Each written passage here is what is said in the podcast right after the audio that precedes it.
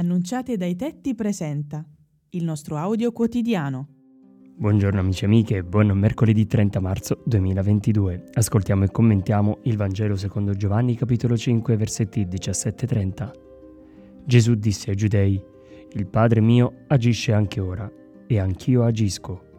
Per questo i giudei cercavano ancor più di ucciderlo, perché non soltanto violava il sabato ma chiamava Dio suo Padre, facendosi uguale a Dio.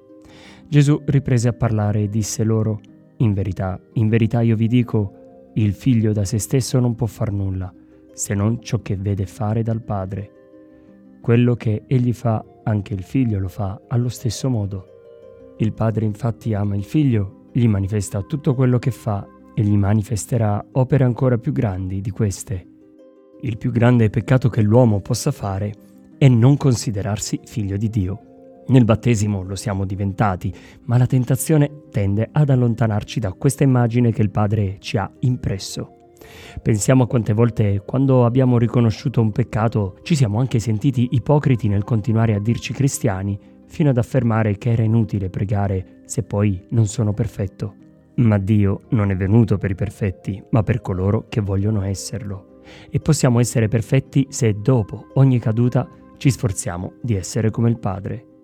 I giudei non si sono mai sentiti amati da Dio, ma sempre sotto giudizio. Un padre che giudica e fa sentire inferiori i figli non è un vero padre.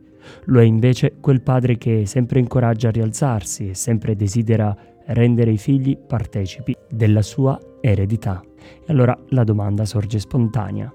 Chi o cosa sei tu? Chi o cosa è Dio per te? Buona giornata a tutti